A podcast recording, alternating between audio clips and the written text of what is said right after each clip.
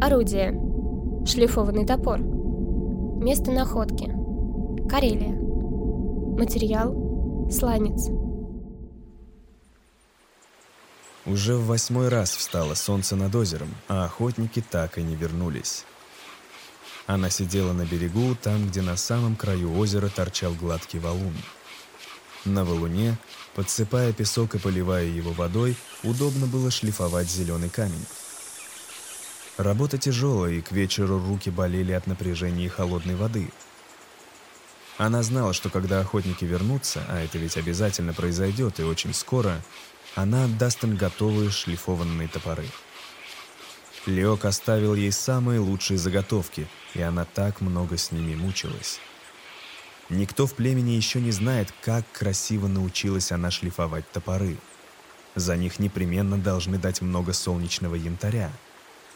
Если Леоку повезет с обменом, и он сохранит ее секрет, вот уж девчонки-горшечницы удивятся, увидев ее на празднике длинной ночи в новых янтарных подвесках. Перед вами каменный топор, такой, каким наши предки рубили деревья в неолите 5000 лет назад. Такие топоры были широко распространены в финале каменного века на северо-западе России, особенно в Карелии и на территории современных Финляндии и Эстонии. Для многих при слове «неолит» вспоминается неолитическая революция из школьных учебников – так вот, тот самый переход от охоты к скотоводству и земледелию, а потом к цивилизации, впервые произошел на Ближнем Востоке. Но и древние жители Карелии вскоре ощутили ветер перемен.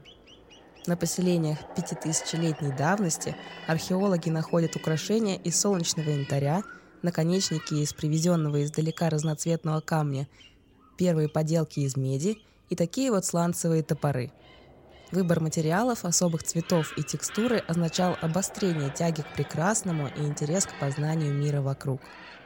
Топор сделан из сланца, гладкого зеленого, серого или коричневого камня.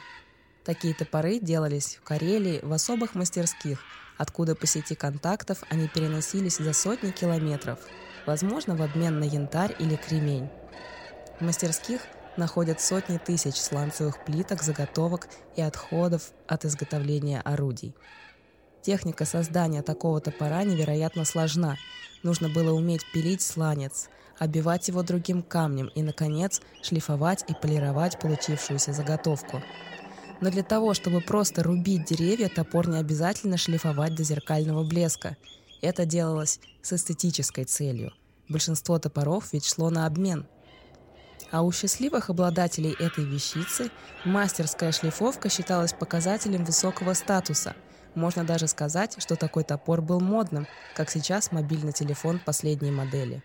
Жившие в лесах Карелии неолитические охотники кажутся простыми и даже отсталыми по сравнению, например, с египтянами, которые в то же самое время уже почитали первых фараонов.